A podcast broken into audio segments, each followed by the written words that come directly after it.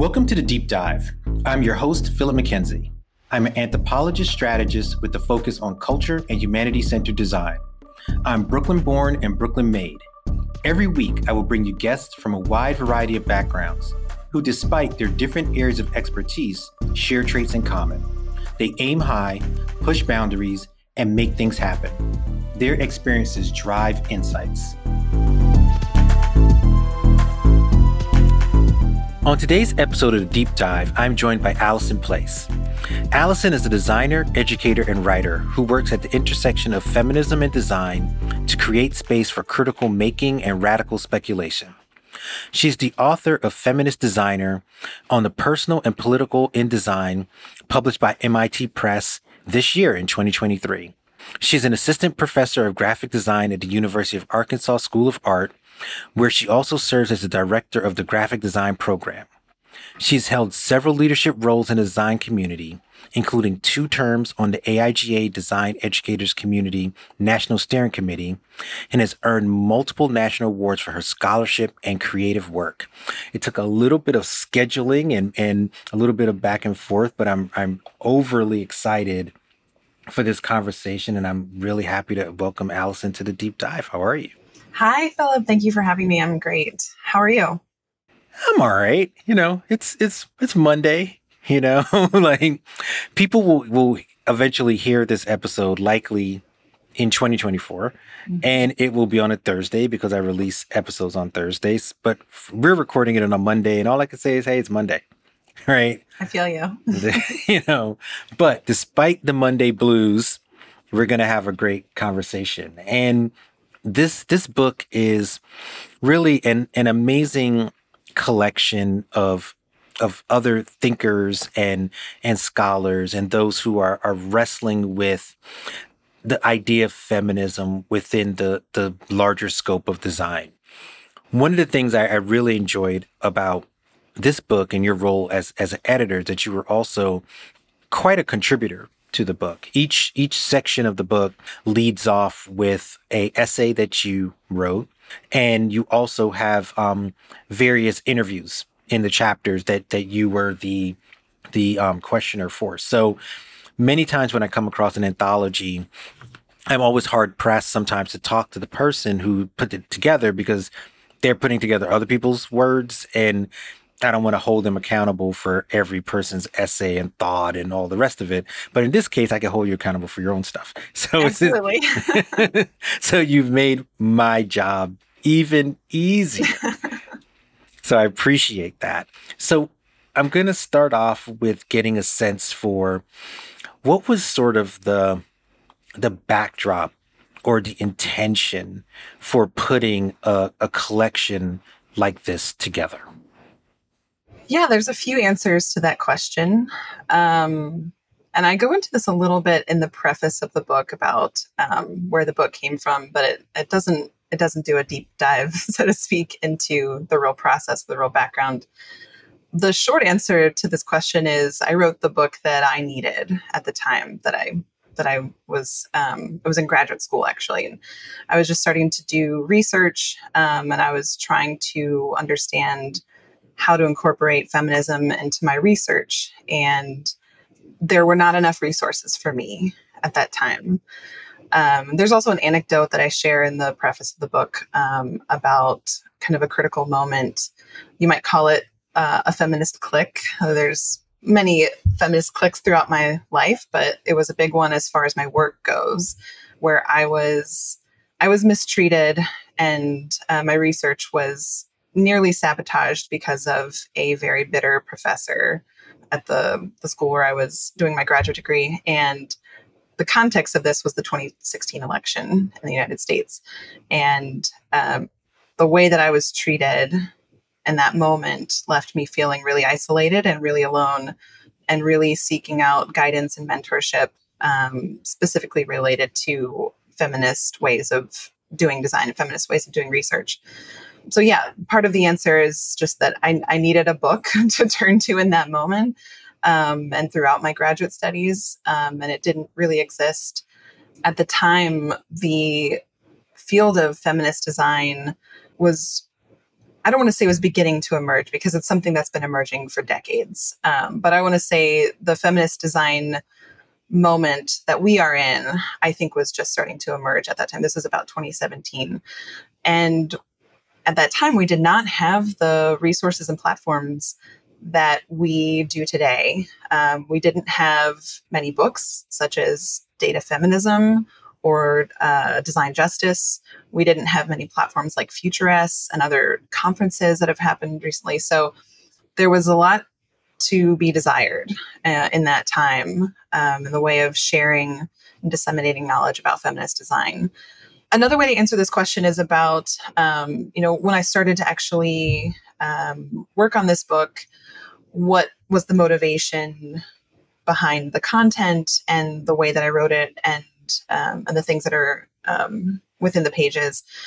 Um, I think that something I was observing when I started teaching, well, I started teaching about nine years ago, but I really noticed this after the 2016 election, I'll say. Um, something I noticed in my students was a very strong desire to bring their social values and political values and feminist values to their design work.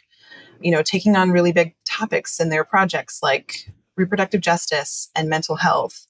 But alongside that passion that they were bringing to their work i observed a real lack of knowledge around things like structures of power and class politics and other race politics things like that. So i saw this you know this group of people with a tremendous amount of potential to affect change through their design work um, you know especially as they graduate and go out into the world.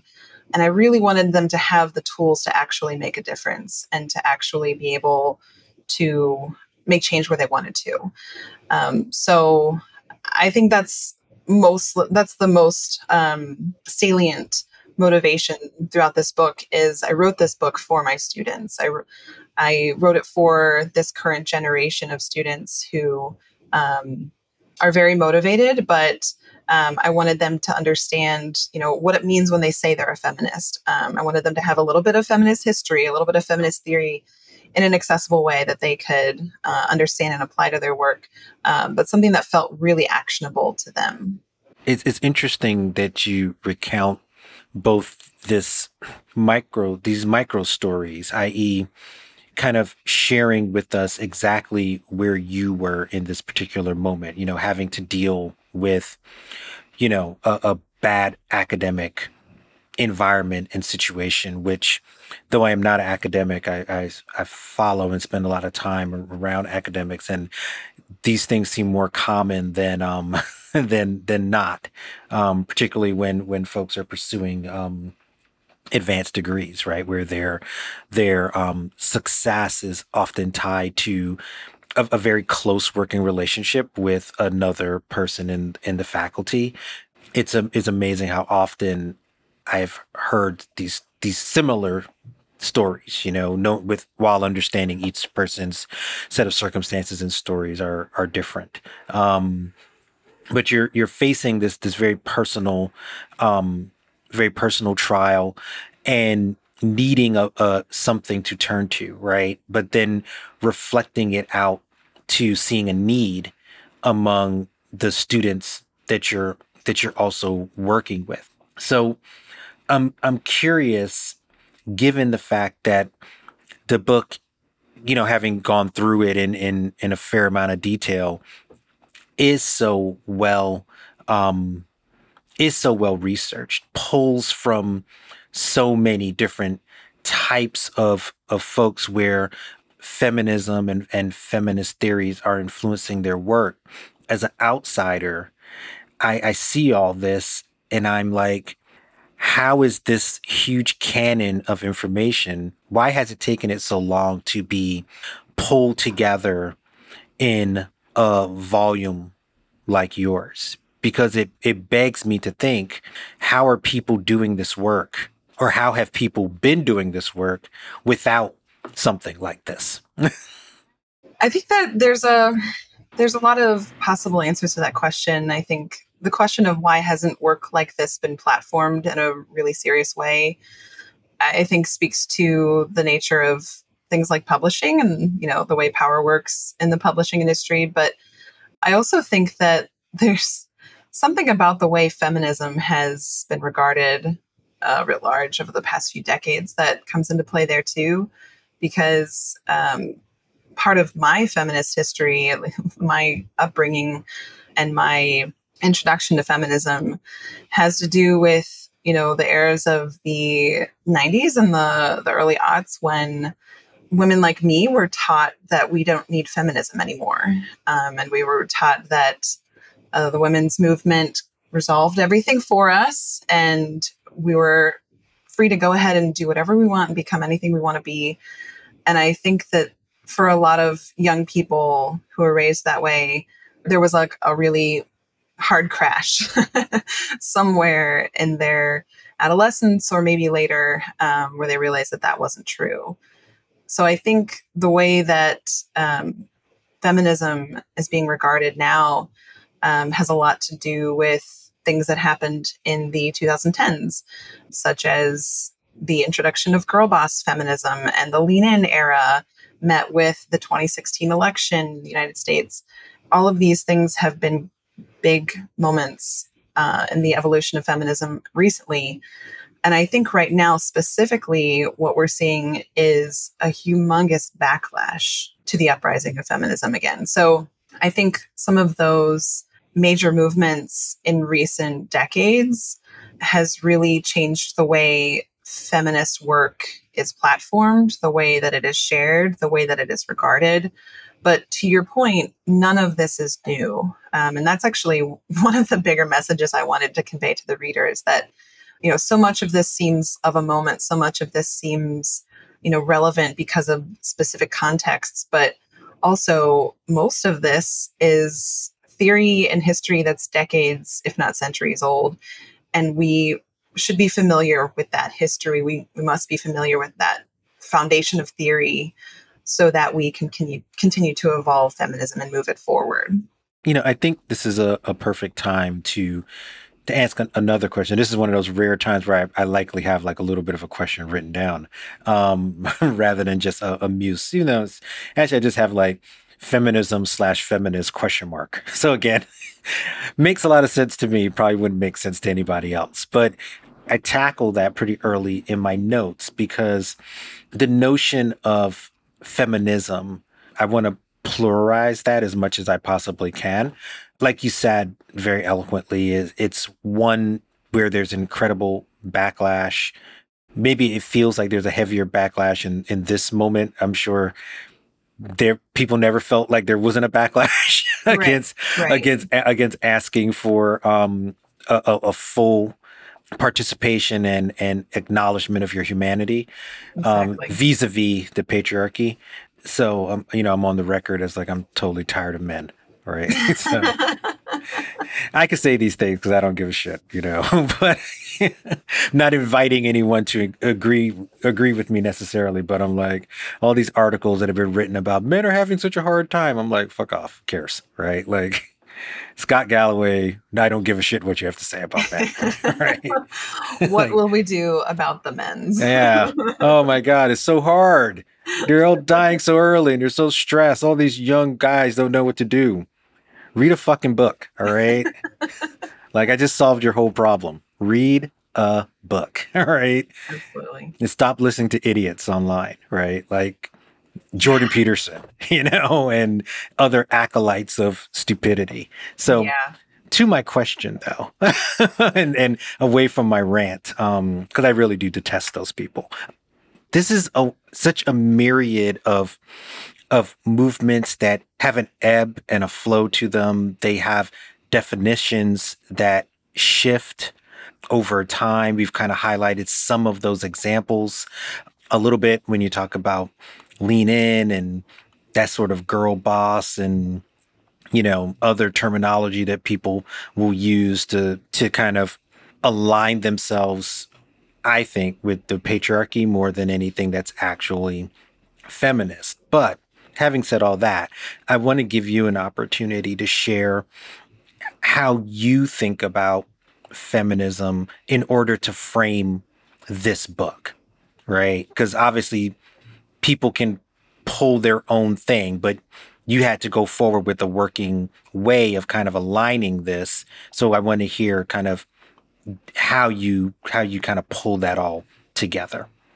Yeah, it reminds me of a question that I get a lot since I've been working on this book, which is what is feminist design? And my answer to that question is there is no definition of feminist design, and that's the point. But I think the fact that feminist design is indefinable is actually its its strength.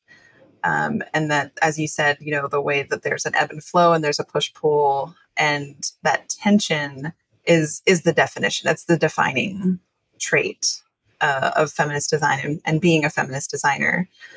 But the reason that I wanted to bring feminism to design or bring design to fem- feminism might be a even more accurate way to describe it is because the way that I have seen the design discipline evolve over the past few decades left me feeling very worried about our ability to meet the challenges of the moments um, that are that are, are current, but also our forthcoming challenges, such as reproductive justice, climate change, the rise of fascism, neoliberal capitalism, social injustice, exploitation of labor, et cetera, et cetera, et cetera. So the ways that we are equipped to meet those challenges as designers, to me, really, it, it really fell short. I think in order to design for such complex problems, we needed to look at what we were doing and understand the ways that our discipline is deeply patriarchal, um, you know, built on male centered views, uh, built on um, individualism, ego, you know, taught to be neutral actors, um, this, this patriarchal way of approaching problems, um, this idea that you can move fast and break things and fix anything. It's a really male centered view. Um, and I think it's one that has contributed to, you know, leading us to this moment in our, our, our current political and social climate. And historically, the the view that rejects the patriarchal underpinnings of design has um, what I say in the book is that the feminist refrain has always been inclusion and representation of women. You know, acknowledging that more designers are women than men, but by far more leaders in design are men than women. Um, same thing for students. Most of my students are women, but you know, more uh, leadership in, in the design world is uh, is men. So there is this assumption that if we just get more women into design, if we just get w- more women into leadership, you know, there'll be some effect that trickles down and, and resolves all of this.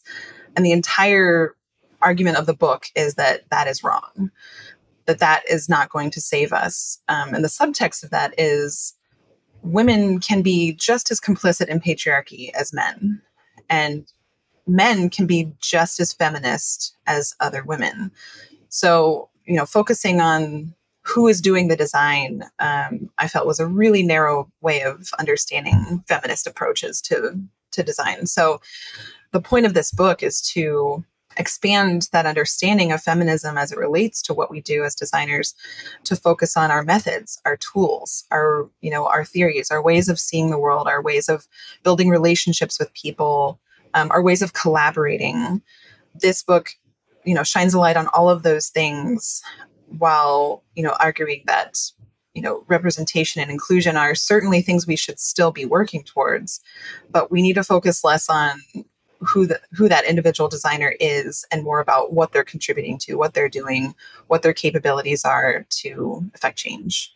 And that opens up an, another opportunity for us to to to jump into a, another trickier piece of this right or at least tricky tricky to me because I I wrestle with it a lot in the sense that like you said uh having more of of any archetype of person doesn't mean that the the institution is is changing, right? Mhm. Like exactly. I'm you know, I'm not gonna well, I kind of do pick on Obama, but you know, having having a, a black president didn't change American foreign policy in any any significant way, right? Yeah. When I'm talking about the, the the broader context of empire. Yes, was he better than George W. Bush? Yes. Was he better than Trump? Yes. yes. Was was America still a, a, a symbol of empire? Yes, right. So because he was enmeshed in the same power Yeah. structures that have always existed. yeah, you're not gonna Dennis Kucinich that, right? And, and start talking about like, oh, we need a Department of Peace, right? As much as I might think that's an awesome idea, right? That that dude was not gonna become president talking that shit. Right? You gotta if you want to be president, you gotta put on the flag pin and you gotta start talking crazy shit. right? That just that would make sense to nobody else but an American. Only Americans can absorb a certain level of stupidity as leadership. Yeah. right? And to that point, I think it it brings a- attention to the fact that navigating that tension often requires us to know when to speak radically and to attempt to act radically, and when to um, you know hold it closer to the chest and uh, play along sometimes, and being strategic about how you uh, build relationships within you know unfair systems or unequal structures and things like that. So it is a real it's not one or the other. It's it's often both. And it's and it's and it's hard right? Like Mhm. when i look out onto the world right?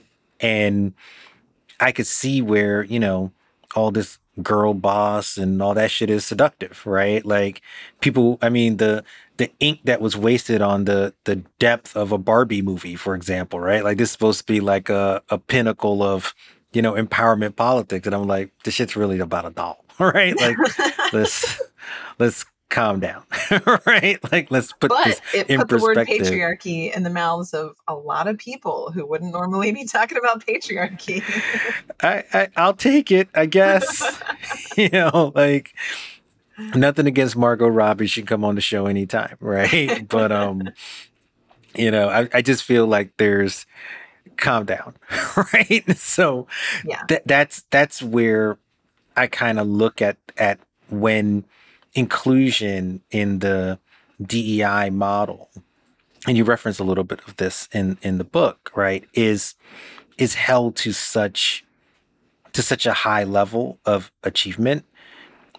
You know, we we run into this challenge of not really looking at power relationships and, and power dynamics. And you do I, I think a really good job of introducing the the political power of feminism as compared to what I just wrote in my notes, like pop culture feminism, right? So, having said that, like, did you also feel that it was important to make that distinction versus meshing them in some kind of way to to make it more palpable, maybe?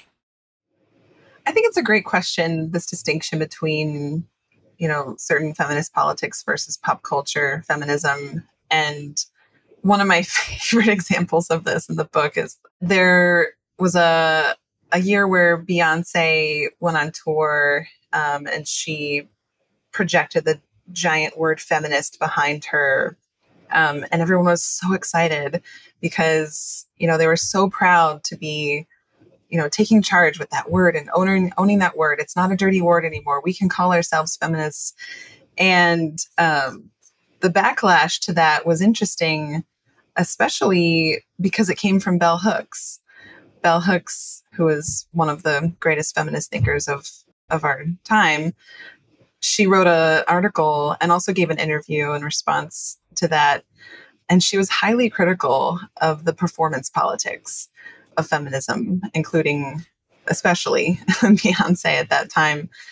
And I, that felt like a really important message to echo throughout the book, to echo throughout. It's you know it's the way that I talk to my students about feminism um, I think the internet really created this perception around doing feminism um, in a way that was extremely performative, but for some reason also validated in a lot of ways. And Bell Hooks, you know, her criticism was about bringing feminism, you know, away from the performance and back to critical thinking and and you know thinking critically about how to make change and i think that that was an important distinction between what was happening in the pop culture realm of feminism and you know i would include you know barbie is a great example of that too it's it's not something that means nothing it's not something um, that doesn't have a positive effect on you know feminism writ large but it's not everything and it's certainly often arguably a distraction from what is actually happening. You know, is is Barbie going to change um, the effect of Dobbs and the overturning of Roe v. Wade? Um, you could argue that there's uh, you know a potential line of you know possibility for that to happen, but also that's not where that's not where we are um, going to make you know strides. Uh, oh yeah, in protecting Absolutely. our reproductive rights, so to speak and and this is the challenge of all of this stuff, right? And and trust me, I'm not derailing our conversation into Beyonce and you know. Plus, For the record, I, I, I love Beyonce. Yeah, you got to say that, right? you have to say Bell that, right? was the one who spoke out about it. I don't want no smoke from the BeyHive, right? right. like that that kind of heat I don't need in, in my life, right? So believe neither of us are against Beyonce, but I am a lover of Bell Hooks, right? So I gotta I gotta throw my my lot in with with Bell Hooks in that conversation only because this is part of the of the debate, right? To the extent that it is a debate that how much do these things matter? Like you said it perfectly. They they don't not matter right? Because people can come to something how they come to it. Mm-hmm. You know, I'm I'm the first person to say we have Obama because of 24. Like 20, 24 was a was a very pro torture show, right? You know, coming coming out of um 9/11 and all that kind of stuff. But I think seeing a, a black dude run for president and actually become president, I think softened the road for Obama. Right. Like, you know, in a in a very easy way. Yeah, that dude had to do a whole bunch of other stuff, but you know, we can't discount the pop culture stuff. But moving forward a little bit, I think we do have to to wrestle with the the power structures, right? That it's great for Beyonce to be successful, right? It's great. And Taylor Swift would probably be a more modern, uh, you know, fast forwarding it, right? She being the same thing. Oh, she's a billion dollar industry, right? you know, Jay Z has a line was better than one billionaire, two billionaires, right? But if you're engaged with radical policy, particularly that's including feminism, you know, if I was sitting with Jay, he's my favorite rapper, I'd be like, brother, the billionaires, no billionaires is a more feminist mm-hmm. response. Absolutely. Right. But when you're when you're caught in this, right, this vortex of capitalism and everything that comes with it, it's it's hard to distinguish that, right? Because folks folks now see themselves as the solution. You know, like because Jay got into beef with Harry Belafonte about that, right? Like before he like this be way before he died. You know, Harry Belafonte just passed a few months ago, right? But this dude was a fucking giant. Mm-hmm. And I'm like, Jay, you my favorite rapper, but you ain't no fucking Harry Belafonte. right? Like, despite the money. Like, I wish you were, but you're not. Right. Yeah. So that that gets us back to you know how does one escape to the extent that they can that gravitational pull of sort of the capitalist state mm-hmm. that we are in when the feminist argument the the pure feminist argument not the girl boss argument is is attempting for something that looks very different mm-hmm. than than that vortex you know? So so how do we pull those things apart? Yeah, that's a theme that I I really wanted to stress throughout this book, which is the extent to which feminist politics are anti-capitalist.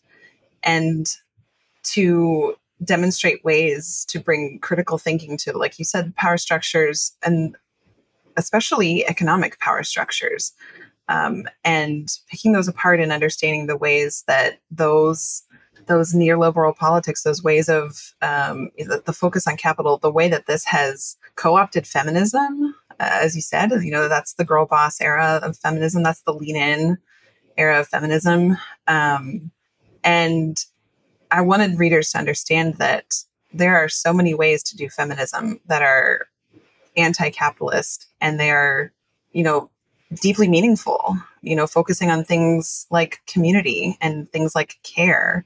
You know, those are two big themes of the book as well. So I think there's a there's a great quote in the community chapter of one of my dear colleagues, um, a great mentor, and also what I think one of the great feminist thinkers of our time is Dr. Lisa Corrigan. And uh, I quoted her saying that feminism is about freedom.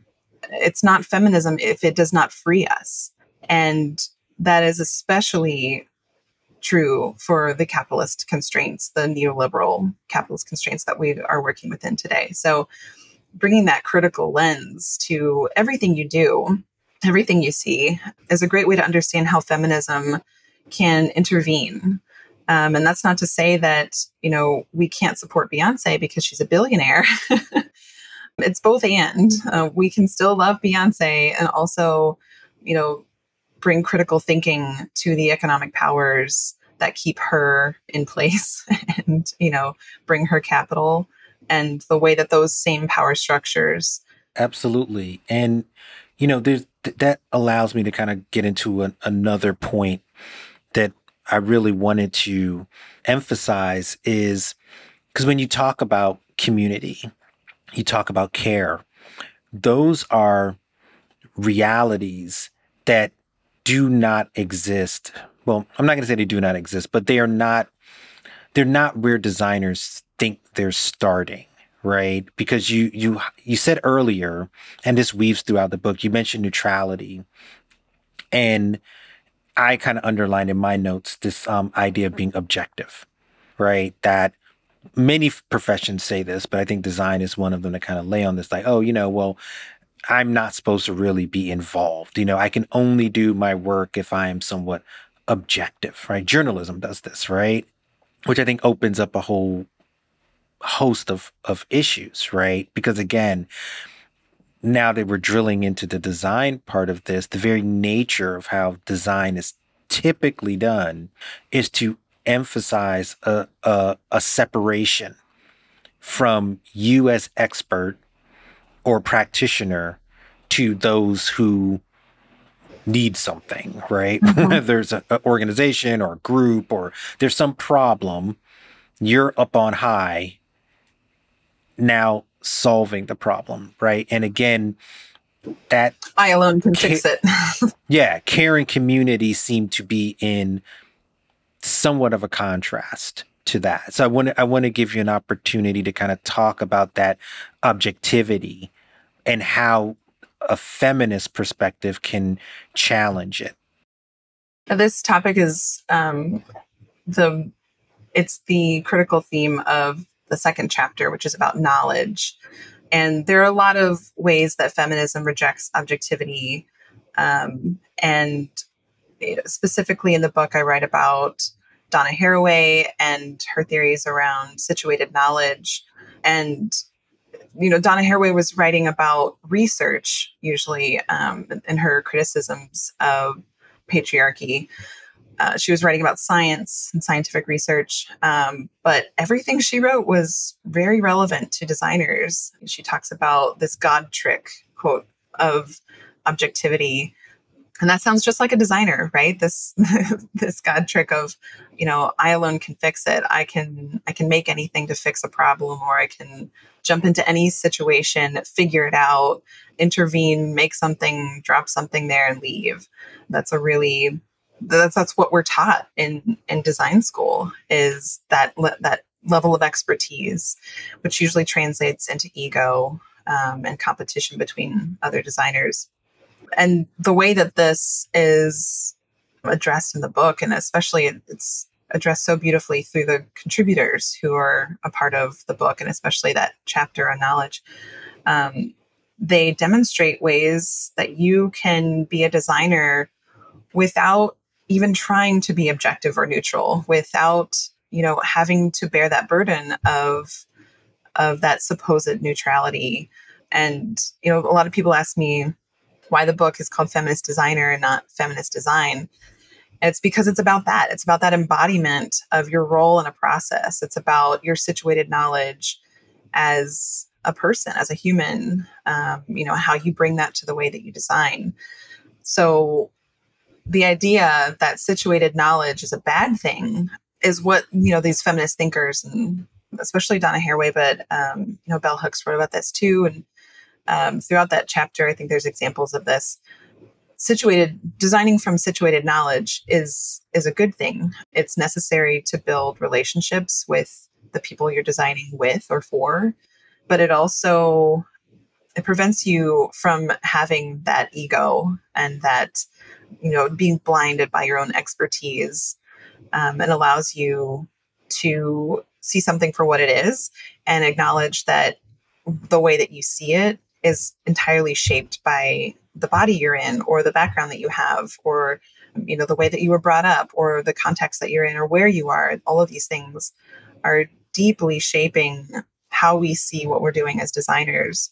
And to ignore that is a very dangerous thing and is what leads us to cause harm to communities um, and create things that bring harm to other people um, so it is in our best interest it is in everyone else's best interest if we acknowledge the embodied experience from which we are designing.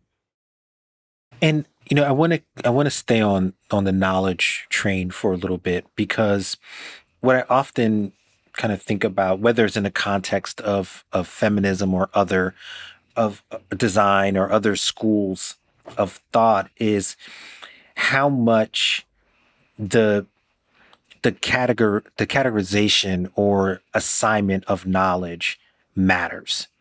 And and what I mean by that is the the Western canon by and large, they only think certain things are knowledge and other things aren't knowledge. It's it's like you know when when I when I have this conversation with folks and we talk about like oh they'll say like oh it's science right and I'm like well like science is one of those things that's kind of considered to be objective. It's infallible by it's by most people. yeah, it's science, right? Like, oh, this is Hard the facts. way it is. and I'm like, well, I don't know about that, right? Like a lot of what we and this is where it gets tricky, right? Because there's there's lunatics who will who will use their their um fear of known science, things like vaccines and stuff like that, to kind of say like we can't trust anybody, and it's all big pharma, right? You know, like just picture like a lunatic like Russell Brand screaming into a microphone, right? So you're not going in that direction, right? Well, it's funny that you say that because the opening to that chapter is a little anecdote about COVID vaccines. Mm-hmm. And I use that anecdote. It's about, you know, um, the ways that there was no research about the way COVID vaccines would impact women's menstruation. Menstruation, yeah. And I use that anecdote because I thought it's a perfect and you know timely example of the ways that science has um, ignored women's knowledge. And my editor and, and, a peer reviewer both flagged that and said, "Oh, I don't want this to sound like an anti-vaxxer uh, argument."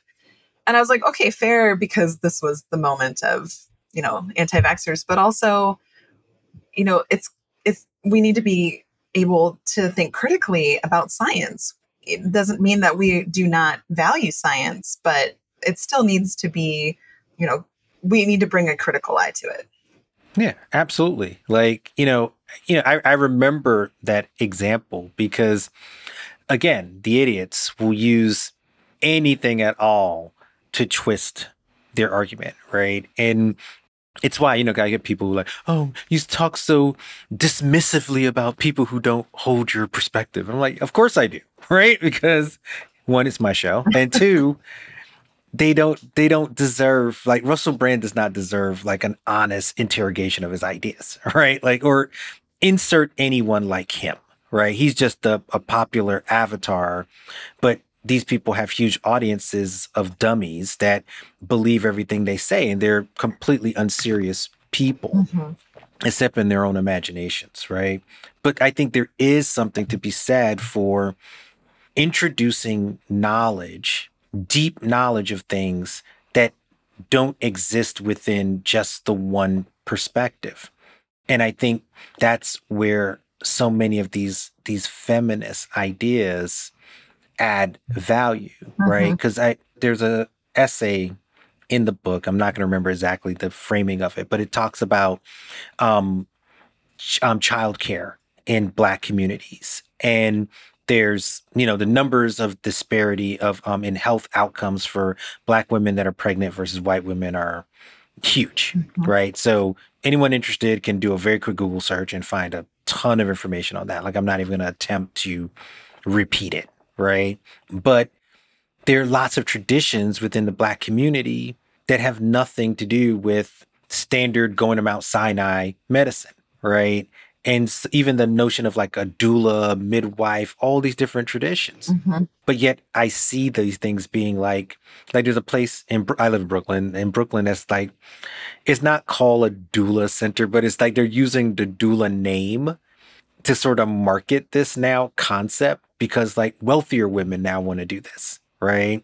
Where it's like, this was, people thought you were crazy you know, 15 years ago, if you were talking about like, oh, I'm not going to a hospital, I'm going to use like a doula, for they'd be like, what's a doula? Then they'd be like, oh, that sounds like some witchcraft shit, right? Like yeah. people wouldn't fuck with you.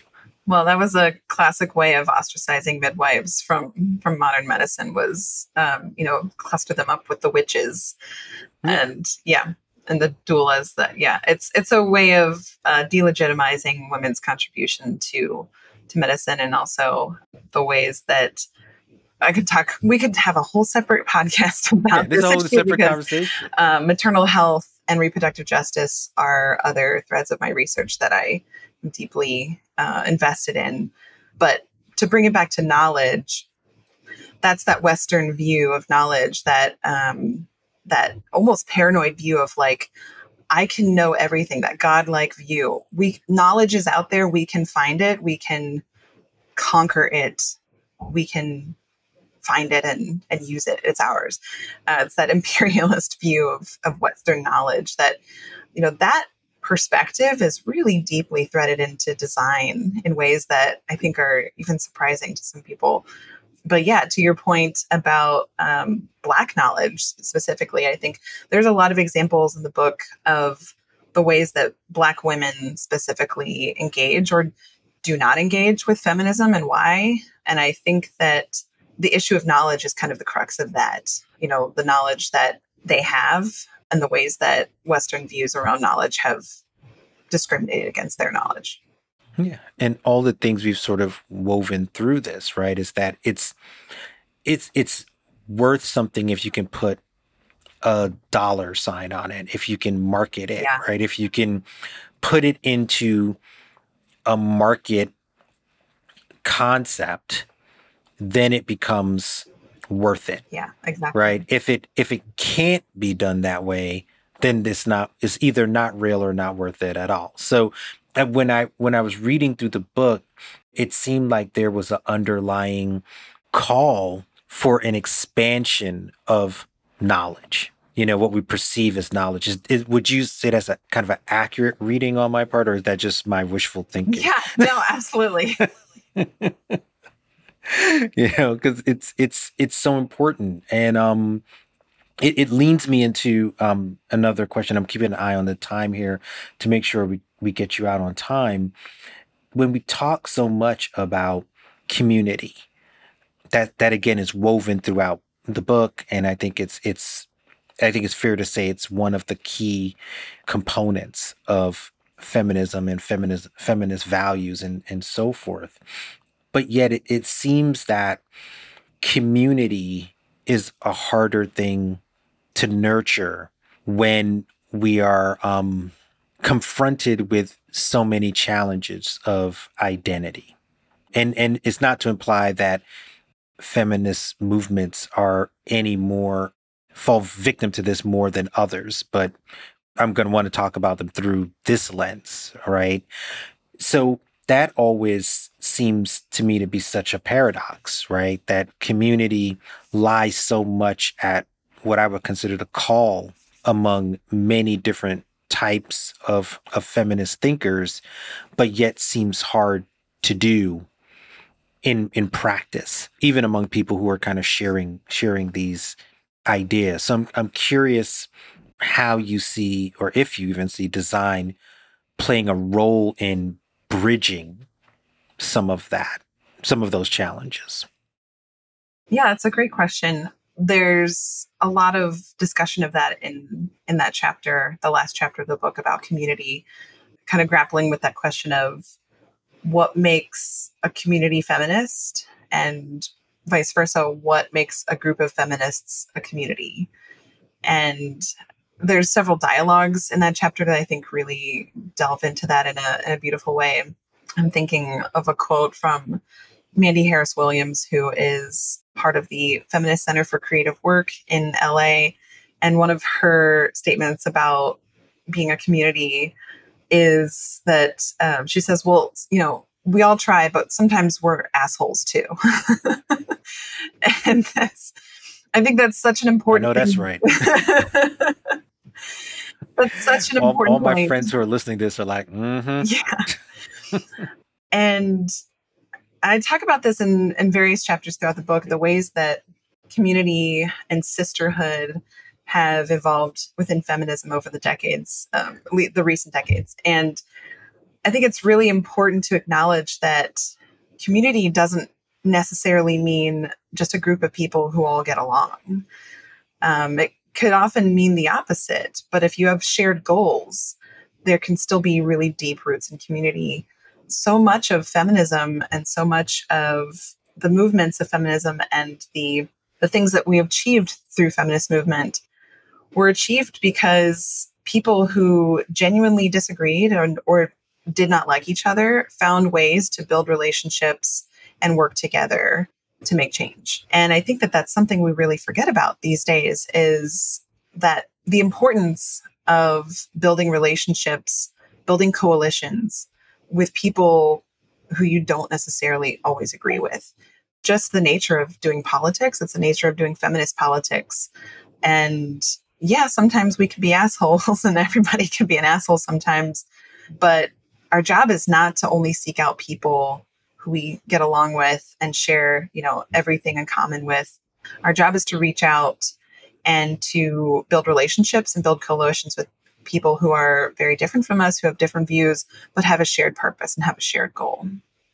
I, I want to start to get us out on this and, and get to the drop, but I 100% agree with everything you're saying, right? But it, it feels like, and I'm I'm not an organizer, so I'm not in those spaces. But you know, I read, I talk to people, right? And um, it seems as a person kind of on the outside looking in that there's a perception of scarcity. You know, because and I say perception because you know I'm not talking about the scarcity of like oh there's no eggs in the supermarket, but like I think the world is a is a very abundant place. But in the models that we live in, everybody feels like is every person for themselves, right? Absolutely. Like you're kind of fighting for that gig, you're fighting for that grant, you're fighting for that contract, whatever it is, like you got to go up against the unknown, unseen others that are vying for the same thing, right? That's so the point of capitalism, right? That yeah, scarcity yeah, mindset. they got us. Yeah, it's like Invisible Man, keep that boy running, right? Like they got us on this treadmill, right? But then there's the trauma argument, right? And it's not to dismiss whatever someone has gone through, right? But sometimes, again, as a complete layman, before all the therapist people start hitting me up, right? I'm a complete layman, right? That I hear people talk about they trying to organize, but then they bring in like, oh, I got this historical trauma, I got this, I got that. And I'm like, yo, it's real, it's gonna be real hard for you to organize if you start in there. right? Like, and I'm not like I'm not dismissing. I know my voice. I do this voice that makes it sound like I'm doing that. I'm really trying not to do that, but I'm like I could tell the story, right? Like I'm a 50 year old, 51 year old black dude, you know, like I get it, right? And others have their own situations, but if I'm trying to build with another person, I can't. Sometimes you gotta, I gotta let that go, right? Not the the history of it, but this person's not blocking me, Mm-hmm. right? Like I think about Fred Hampton talking about trying to work with other people, you know, and, and other leaders, right? Like you talked about back in the day. I'm sure Ida B. Wells wasn't fucking around with them suffragettes, right? Like she was like, yo, fuck them chicks. but she had to find a way, Exactly. right? So how do we find those ways when the trauma and hurt can feel insurmountable, right? So solve solve this for me in the minutes in the few minutes that we have remaining before we get to the drop. You know. Facetiously, I know you're not going to solve that. No one's going to solve that for us in this moment. But I'm just curious because you you're in these spaces so much and you know, design should be about solving problems and I'm curious if that's a problem we see as solvable. Well, I think the question of trauma is really important because Yeah.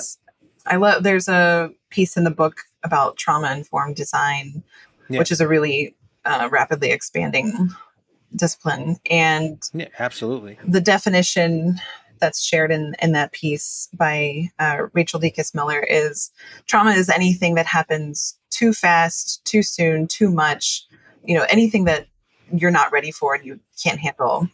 And that's something we have all experienced. Yeah, and that's a great and it's a great essay. I want to underline that it's a great essay because in it she even talks about the singularity of trauma, meaning that something could be traumatic for me that's not traumatic for another person, even though we experience the same thing. Right. So that's why I'm underlying like it's not to dismiss any of this, right? I'm just trying to understand it better because it often seems like the language makes it difficult Mhm. for folks to come together. Yeah.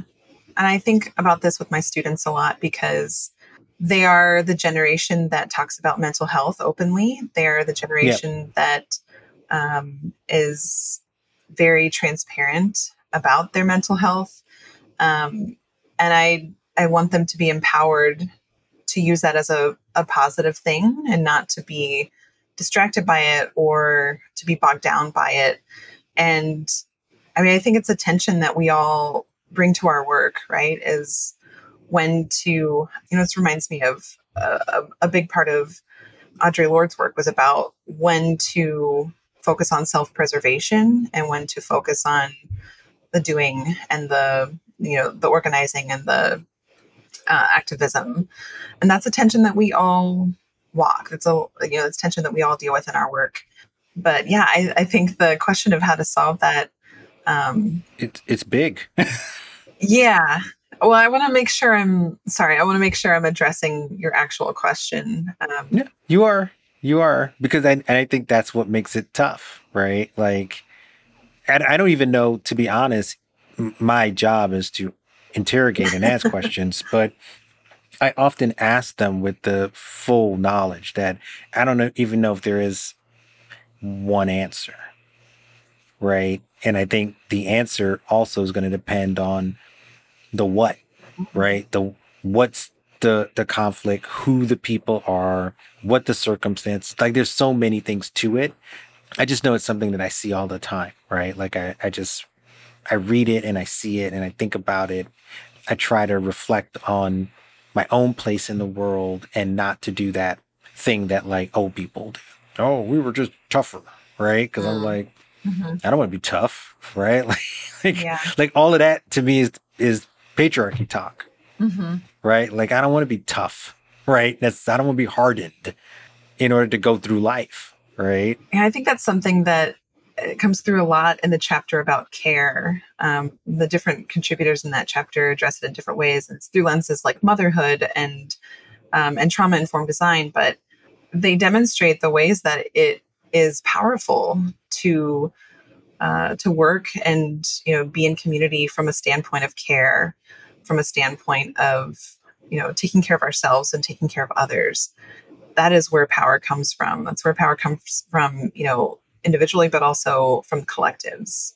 Yeah, absolutely. It's really essential work, which is why when I have smart people like you, I try to like I, I try to use you guys to make me a little smarter, right? and and and help me work through things that I'm trying to to understand better because I think if we can if we can do that, then we when we probably have a, a better chance at all of this working, right? And our our enemies, of which there are many, they're focused. Mhm. Yeah. right? Like they don't they like, you know, I think about your chapter around plurality, right? Which is a a, a beautiful chapter. Like we're, we're not going to get to a long conversation about it just given the time, but you know, again, it's one of these notions that I think is so critical. But the other side's plurality is like hate, Mhm. right? So that's a that's a powerful unifying force. You know, we don't have that on our side, right? We have just all this other shit. It's true. well, I think the other side of plurality is is that individual focus, that individuality, that individualism that that is so prominent today. Um, and I will say, you know, the places we're trying to get to, we won't get there without the plurality, but also without the care for each other, without the focus on community. Those are the things we need. Yeah, absolutely. Absolutely. So, you know, I want to get to the drop, and the drop is just our as our recommendations to our readers. It could be anything at all. I actually have a drop that's kind of wide ranging, which is um, kind of dive into the work of of Alice Walker. Alice Walker is is most famously known for The Color Purple. It's been on my mind a little bit because there's a there's a new version of The Color Purple um, that's going to be released. It would have been released by the time this airs, but I think it's supposed to come out Christmas Day. The new movie, Um, you mean? Yeah, Yeah. yeah, it's like a musical Yeah. version of The Color Purple. And I, I will likely see it, but I, I probably won't go to the movies to see it because I won't be here. But I, I'm I'm a fan of the original movie because I remember when that movie came out, there was such like angry debate in the black community, and this is before there was like the internet. So you can just imagine, right? The the pages of Ebony and Jet were on fire, right? With with denunciations of, of Alice Walker and what was perceived as um, her hatred of of black men and all the rest of it. But I think pop through pop culture, we've come to a new appreciation of the movie, and so I'm curious about this new one. But most most importantly, I feel like people should engage with Alice Walker's books work beyond the color purple Mhm. and she has a, a collection of diaries and journals that have been published maybe two years ago, maybe a year and a half. But you know, she's she's a, a controversial figure for a lot of reasons, but she is, if one thing, completely honest and true to herself. So I, my my drop is to engage with the works of Alice Walker, and I'll have her journal um, posted in the show notes. So that's my drop, and you're up. So my drop is uh, another podcast that I that I want to share. Um, it's called Lean Back, um, Critical Feminist Conversations, and it's led by a dear colleague of mine that I mentioned earlier, uh, Dr. Lisa Corrigan, and uh, also her co-host Laura Weiderhaft. And the podcast is a great place for people to start um, after they read this book and they are thinking, what now? What do I do? Uh, or what next? And I, it has, uh, I think, up to eight seasons now. Dive into the the you know the back episodes of it. It's a really really rich place to think about the bigger concepts of feminism right now through very very timely lenses what's happening in politics, what's happening in culture, what's happening in higher education, all kinds of things. So it's a really, really wonderful podcast. And I think anyone interested in my book would be very interested in um, in that. Absolutely. It's it sounds amazing, an awesome, awesome drop. And all these conversations are are so needed because these ideas are woven through every part of of our lives. So as much as we can, you know, learn from them, tackle them, challenge each other, find each other, an- a thing I often implore f- for us to do, um, I think it's critical. Yeah. Alison, I want to I want to thank you so much for for joining me on the deep dive. You know, this has been a great conversation. Again, the the title of the book, Feminist Designer, on the personal and the political in design. Add it to your um to your library. Add it to your um to all of your syllabus professors that are out there. Like this, if you're teaching design, or really if you're teaching how to think, um, this book should be part of your of your syllabus. So, thank you so much for being on a deep dive with me. Thank you, Philip. This was wonderful.